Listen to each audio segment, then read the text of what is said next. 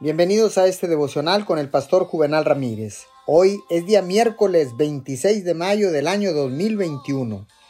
La palabra dice en el libro de los Proverbios capítulo 15 verso 23. Es muy grato dar la respuesta adecuada y más grato aún cuando es oportuna. Probablemente haya escuchado a alguien decir, tenga cuidado, porque podría terminar comiéndose esas palabras.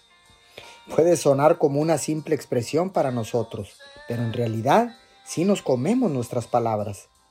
Lo que decimos no solo afecta a nuestros amigos y a las personas que nos rodean, sino que también nos afectan a nosotros profundamente. Las palabras son maravillosas cuando se usan de manera adecuada. Pueden alentar, edificar y dar confianza al oyente. Una palabra correcta, hablada en el momento propicio, puede cambiar una vida.